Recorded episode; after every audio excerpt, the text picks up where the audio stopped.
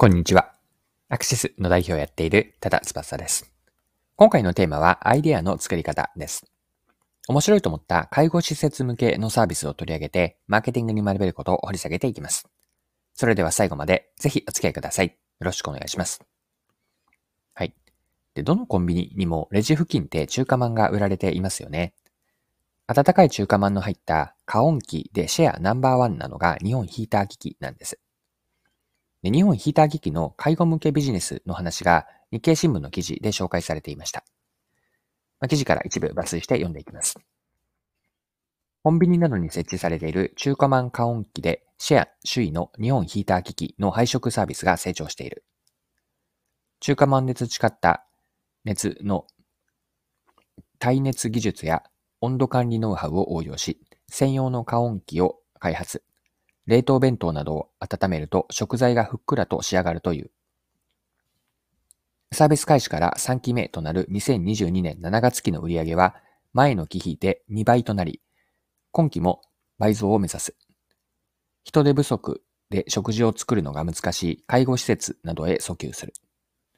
はい。以上が日経の2022年9月21日の記事からの引用でした。で、このサービス、具体的にはどのようなものかというと、続けて記事から見ていきましょう。サービスの名称は、楽々ミール便。11社の弁当、惣菜メーカーが作った冷凍の弁当などを自社開発の専用加温器で温める仕組みだ。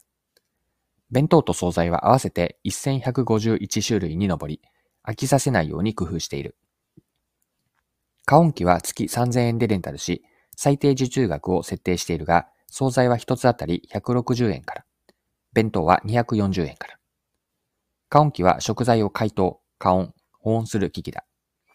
1時間ほどかけて蒸気でじっくりと温める。電子レンジよりも時間はかかるものの水分が飛びにくく、食材がふっくらするという。はい。ここまでが記事です。この日本ヒーター機器のサービスである楽々ミール便というのは、介護施設を主なターゲット顧客にしています。介護施設にとって価値があるのは、楽々 B が職員の調理時間の短縮になって、人手不足の解消に一役買っていることなんです。どうい、どれぐらいの解消なのかというと、記事では次のように書かれていました。また読んでいきますね。日本ヒーター機器によると、3から4割の介護施設で職員が利用者向けの食事を調理しているという。楽々ミール便を導入すれば、職員が調理にかけている時間を1時間半から2時間相当を削減できると見込む。はい、以上が記事です。これぐらい、うんと、1、2時、1、2時間、1時間半から2時間相当の、えっ、ー、と、調理時間の短縮ができると。まあ、結構な、うんと、価値があるなというふうに、ここから印象として残りました。はい。ではですね、ここまでが前半のパートにあたって、日本ヒーター機器の加温器を使った介護施設向けのサービスの特徴について見てきたんですが、後半のパートでは学べること、日本ヒーター機器の事例から学べること、後半のパートでは掘り下げていきましょう。はい。学べることについて最初に結論から言っておくと、一言で表現をすれば、アイデアを一石何鳥にもしようと。一石二鳥という言葉がありますが、まあ、二鳥、二つだけではなくて何個にもしようと。まあ、アイデアを一石何鳥にもしよう。これを学びの一言として表現します。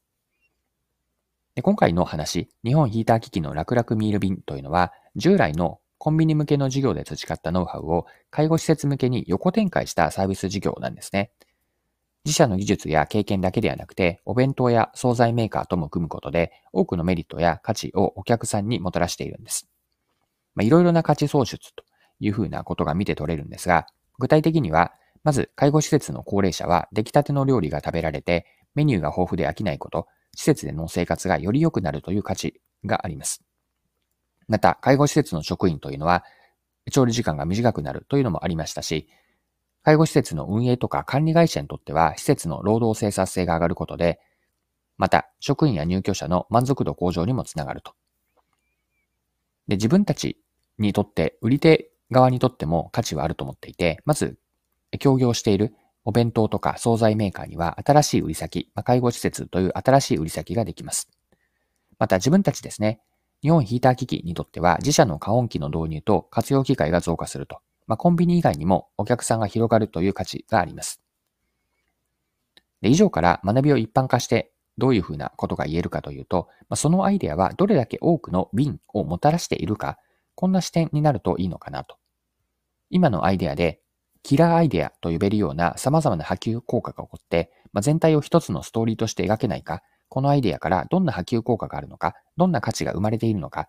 これを考えてみると、マーケティングとか商品開発のヒントになるのかなと。これが今回の学びですね。一つのアイデアで一石何鳥もできないだろうか。これを意識として持っておくといいのかなと思っています。はい。今回も貴重なお時間を使って最後までお付き合いいただきありがとうございました。それでは今日も素敵な一日にしていきましょう。